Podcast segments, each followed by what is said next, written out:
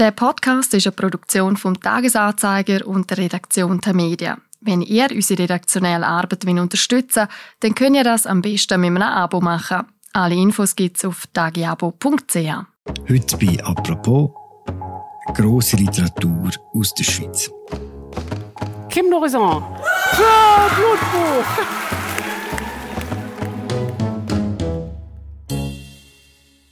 Erst zum zweiten Mal überhaupt geht der Deutsche Buchpreis in die Schweiz. Gewonnen hat Kim de l'Horizon mit dem Buch Blutbuch. Es ist die autofiktionale, also die halb autobiografisch, halb erfundene Erzählung von einem Menschen, der sich selber als non-binär definiert. Wie das auch Kim de l'Horizon macht. Heute gründen wir bei apropos den Zeitgeist und was es braucht, damit aus dem Zeitgeist grosse Literatur wird. Und zwar machen wir das mit der Media-Literaturchefin Nora Zucker, die schon vor der Verleihung getippt hat, dass der Preis ans Blutbuch geht. Hoi Nora. Hoi, danke für die Einladung. Sehr gerne. Nora, bevor wir uns über deine prophetische Fähigkeit unterhalten, was ist das Blutbuch? Blutbuch ist die Geschichte von Kim. Das ist die erzählende Person da in dieser Geschichte. Und Kim nimmt zum Anlass die, die fortschrittende Demenz von, von der Großmutter oder Großmehr, Berndeutsch genannt, zum sich quasi äh, durch einen grossen, lang angelegten Brief an die Großmutter, wo im Begriff ist, das Leben zu vergessen, da dagegen anzuschreiben, also gegen das Vergessen, das Verschwiegen, das Verdrängen. Und es geht ganz stark um Weiblichkeit und weibliche Lesarten, weil eben da uns eine erzählende Person entgegenkommt, wo sich weder als Frau noch als Mann identifiziert. Was erlebt Kim auf dem Weg? Für Kim und auch für die schreibende Person Kim de l'Horizon ist es der absolut zentrale, existenzielle und zutiefst körperliche Befreiungsakt, eine Sprache zu finden, eine eigene Sprache zu finden, eine Sprache, die eben muss können auskommen ohne Pronomen. Und dort ist es dann auch zum Beispiel für die Kritikerin wie mich jetzt zum Beispiel sofort die grosse Herausforderung gewesen, was machen wir in der Rezeption? Wie schreiben wir über Menschen, wo, wo man die Pronomen vermeiden sollte? Mhm. Wie hast du das gemacht? Also ein paar Leute haben mir gesagt, sie hätten das gar nicht gemerkt. es sei sehr flüssig gegangen. Ja, also man kann ja einmal sagen Kim de l'Horizon, man kann mal sagen de l'Horizon. Kim de l'Horizon ersetzt zum Beispiel das Mann durch Mensch oder je Mensch. Das ist äh, ein Wort, das mir bis heute noch nicht begegnet ist. Ich habe aber auch versucht, jetzt mich nicht einfach das so übernehmen, sondern gefunden, ich ähm, versuche, ja, entweder szenisch beschreiben oder dann halt einfach, ja, der ganze Name. Es zwingt einem einmal, sich mit diesem Thema auseinanderzusetzen. Du sagst selber, eben, Kim de l'Horizon sucht die Spruch. Wie sieht denn die Spruch aus? Kim de l'Horizon schafft mit ganz verschiedenen Stilen. Wir haben die ersten zwei Kapitel, wo Kindheitserinnerungen sind, wo auch noch nicht von Kim geredet wird, sondern nur das Kind so, wo ähm, bei der Großmutter die ähm, Kleider von der Großmutter anlegt und merkt, das Schlimmste, was könnte passieren, ist auf gar keinen Fall darf ich ein Mann werden. Das ist ganz früh ganz zentral. Die Not ist ganz groß, dass das nicht passieren darf Und dann haben wir eine Sprache, wo Kim de l'Horizon zum Beispiel schreibt: Sprachen sind Zungen. So, das ist halt im ersten Moment höchst poetisch, aber auch ein bisschen unkonkret. Und dann gibt's Teile, wo To-Do-Listen sind, wo essayistische, kommentierender Stil ist. Dann nachher hat's eine wahnsinnige, teilweise so Kapitel von, von popliterarischem Ton. Und das wirft Kim de l'Horizon uns alles vor und schafft's aber damit eine Form, etwas sehr Körperliches, etwas, ja, ich beschreibe es als Schicht um Schicht werden da eigentlich Sachen freigelegt, um an eine Existenz zu kommen und zum können sagen, ja, es ist eine Entwicklung und es, es wird, ist eine, eine Menschwerdung eigentlich dort Sprache. Tönt wild, aber auch ein bisschen anstrengend. Ja, das verstehe ich. Ich gebe es ehrlich zu, ich habe einen wahnsinnigen Respekt vor dem, vor dem darüber schreiben dann weil ich gewusst habe, ich werde früher oder später einen Fehler machen. Weil ich werde an den Punkt kommen, wo ich merke, wie begrenzt unsere Sprache ist und die Regelungen, wir schreiben nach diesen Regeln oder so, wo wir in unseren Redaktionen haben oder wo wir irgendwie versuchen. Und dann habe ich mir sehr schnell müssen sagen, warum dann Fehler? Oder? Also das macht ja auch schon eine Wertung, dass das dann falsch ist. Es sind verschiedene Ausdrucksweisen. Das Lesen vom Buch ist alles andere als anstrengend. Man muss sich einladen und man muss, glaube ich, auch offen sein.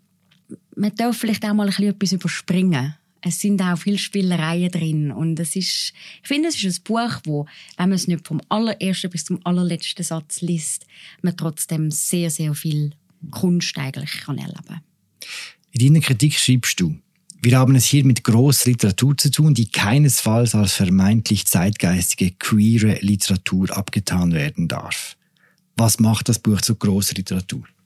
Das Buch ist in meinem Verständnis große Literatur, weil ich finde, es ist wirklich Kunst. Kim de l'Horizon, finde ich, verfügt über ein wahnsinnig literarisches Vermögen, ist unglaublich begabt, so Menschen gibt's.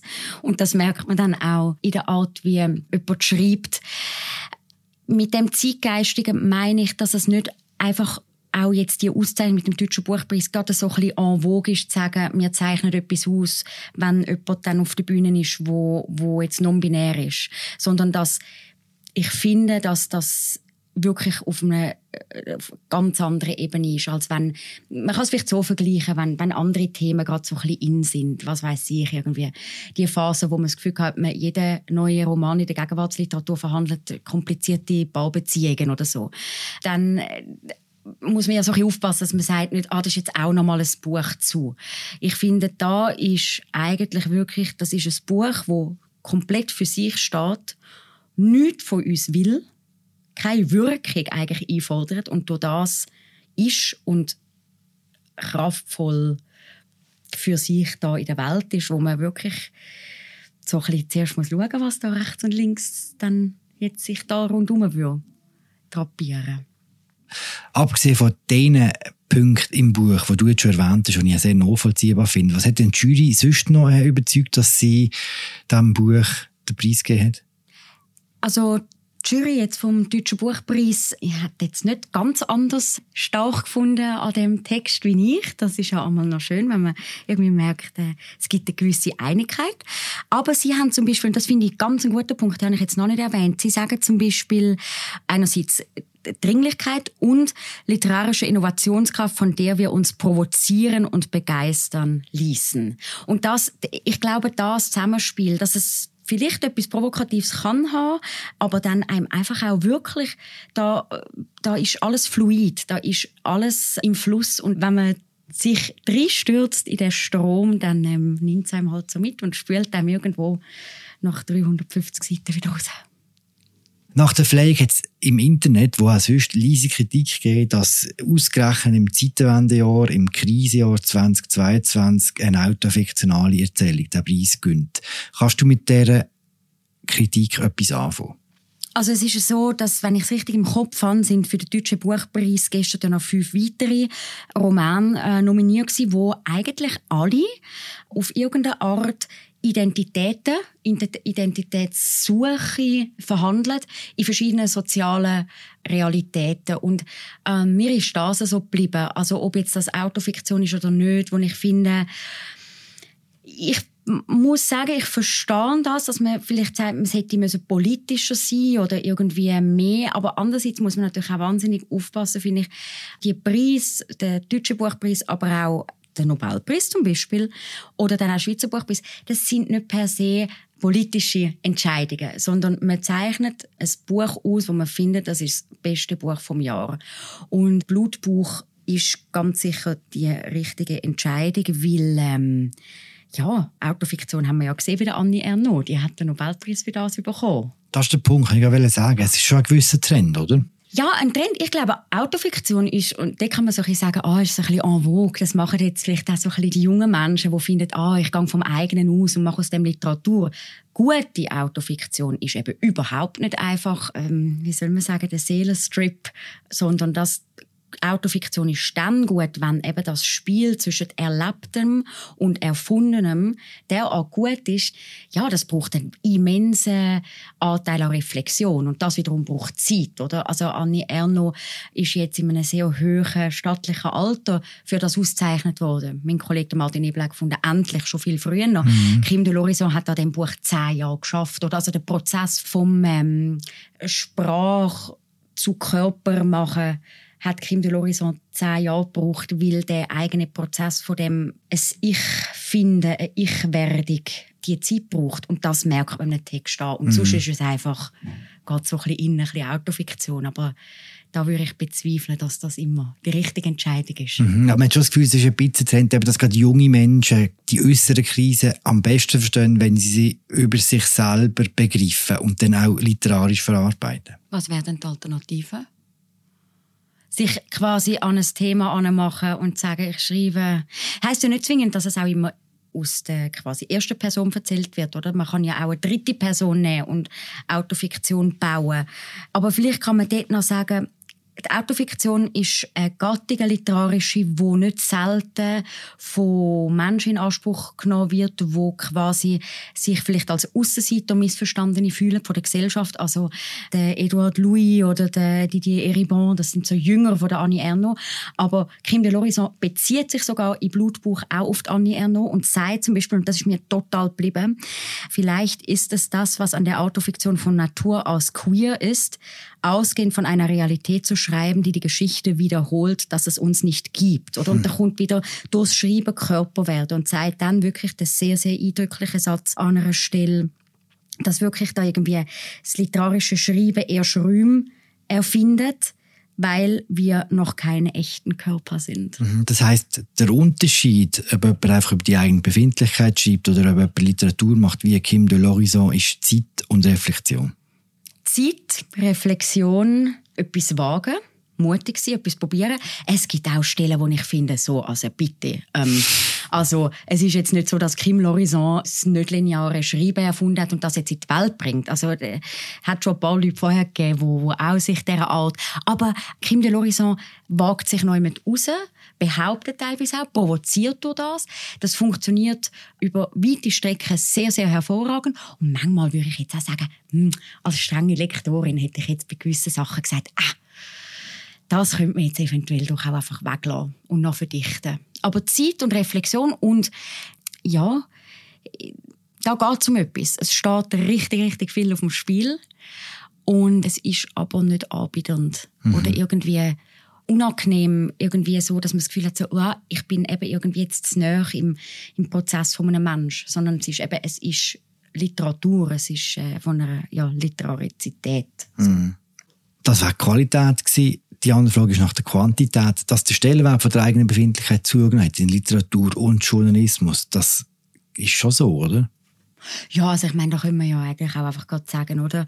Äh, die sozialen Medien helfen uns da auch nicht sehr viel weiter als Räume von der Selbstdarstellung, oder? Also ähm, natürlich, also eigene Befindlichkeit und darüber hinaus vielleicht dann gerade meinen, das sei vielleicht auch für ganz viele andere Menschen ein Thema oder man hat dann auch gerade eine Meinung und eine Haltung.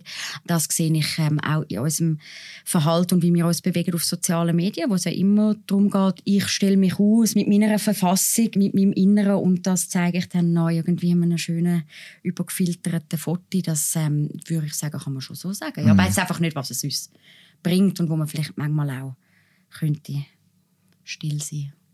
Und genau das betrifft eben die Inszenierung. Und das hast du ja schon in deiner Kritik äh, erwähnt. Du hast geschrieben, dass das Buch viel zu gut sei, als dass die Inszenierung von Kim de Lorison so betont werden müsste. Das macht Kim aber selber, wie man an der Pflege hat können sehen und hören.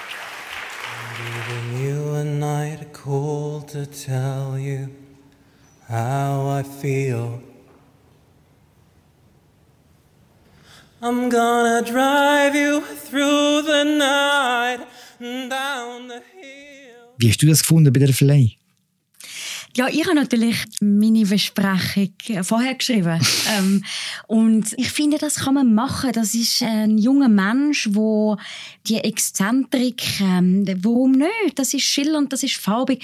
Man kann sich jetzt darüber streiten, was das jetzt bedeutet, die, die Haare abrasieren und irgendwie sich solidarisieren mit den Frauen im Iran und so. Es sind ja dann auch alle Standing Ovation aufgestanden und haben geklatscht und so. Grundsätzlich finde ich, zum jetzt wie die Inszenierung nochmal zum Text nehmen. Mir ist im Vorfeld in der Rezeption einfach aufgefallen, bevor jetzt Kim das natürlich auch so bespielt hat, dass viele Medien bei Videoporträts und so, wie könnten wir Kim de l'Horizon einführen, oder? So, ah toll, Kim soll sich schminken, mm. oder? Ja, natürlich ist das, ähm, bietet sich das an, als dass man nochmal Gedanken versunken mit einem Autor oder einer Autorin im Fluss entlang spaziert und sagt, und wie ist jetzt das für sie? Aber mich hat das trotzdem drum ein bisschen bisschen gestört, weil ich finde, es lenkt ab von der irrsinnigen Qualität von dem literarischen Text und ich eben finde, kann eben einfach für sich stehen. Das ist ein Buch, wo so kann in der Welt stehen, ohne dass wir zwingend Kim de l'Horizon oder auch die Medien dafür brauchen, dass über die Figur oder die Kunstfigur oder den Menschen so aufzuwerten. Mhm, aber für das ist doch jetzt schon spät. Oder lässt sich das Buch überhaupt noch lesen, ohne die Inszenierung, die man jetzt schon im Kopf hat?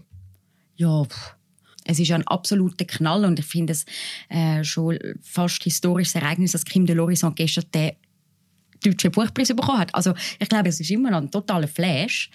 Es nimmt ja im Text auch nichts. Also weil er ja gut ist, nimmt es ihm nichts und ich finde, ja, dass die Exzentrik oder das, das, das Auftreten, die Inszenierung, die, die würde ich mir ja auch nicht anmassen, das irgendwie zu werten. Das hat ja auch eine wahnsinnige, es hat etwas Faszinierendes. Und ich glaube, dass es grundsätzlich der Literatur und dem Literaturbetrieb ähm, jetzt nicht schadet, ähm, dass da auch ein bisschen ja, ein bisschen, etwas passiert. Ein bisschen, ja, ein bisschen mehr Farbe. Aber es ist eben, und das ist mir eben wichtig, der Text ist mehrfarbig, vielfarbig und nicht nur in dem Sinn der Rock oder das Pailletenkleid oder die Schminke von Kim de l'Horizon. Zehn Jahre lang hat die Arbeit an diesem Buch gedauert. Was erwartest du von Kim de l'Horizon noch? Was schreibt man, wenn man ein Debüt gemacht hat, das so nah bei einem selber war? Ja, das ist natürlich, gell, also das ist bei allen schreibenden Menschen so, wenn du mit dem Debüt so erfolgreich bist, dann ähm, wird es richtig, richtig, richtig schwierig mit dem zweiten Buch. Bei Kim de l'Horizon habe ich irgendwie das Gefühl, und ich sage da bewusst, Mensch hat alles eigentlich jetzt gesagt. Und ich könnte mir gut vorstellen, dass, also Kim ist ja auch an Theater tätig. Ich könnte mir vorstellen, dass es da noch ganz verschiedene Formen von Sprachräumen und Körper wird geben. Vielleicht etwas auf der Bühne, vielleicht auch etwas irgendwie ähm, ja, Hörspiel, was weiß ich will. Da kann man schon sagen, das Buch Blutbuch zeigt schon auch, dass Kim Selbstvertrauen hat, sich sehr vielen Genres zu bedienen und bei den meisten eigentlich wirklich das auch beherrscht. Und wenn jemand so ein Repertoire als Stil beherrscht, dann finde ich, dann habe ich die Erwartung, dass jemand sich dem auch verpflichtet fühlt, uns da noch mehr Farben zu zeigen, Tonarten, Stilarten, alles, was dann das halt groß und mehrschichtig macht. Wir werden es sehen, vielleicht werden wir es auch hören oder lesen. Danke, Nora. Danke auch. Berichterstattung von der Nora Zucker zum deutschen Buchpreis und zum Buch selber verlinken wir euch gerne verlinken. Wir euch auch die weitere Berichterstattung von Nora ans Herz legen, die jetzt an die Frankfurter Buchmesse reist. Wir hören uns morgen wieder. Danke fürs Zuhören. Ciao zusammen.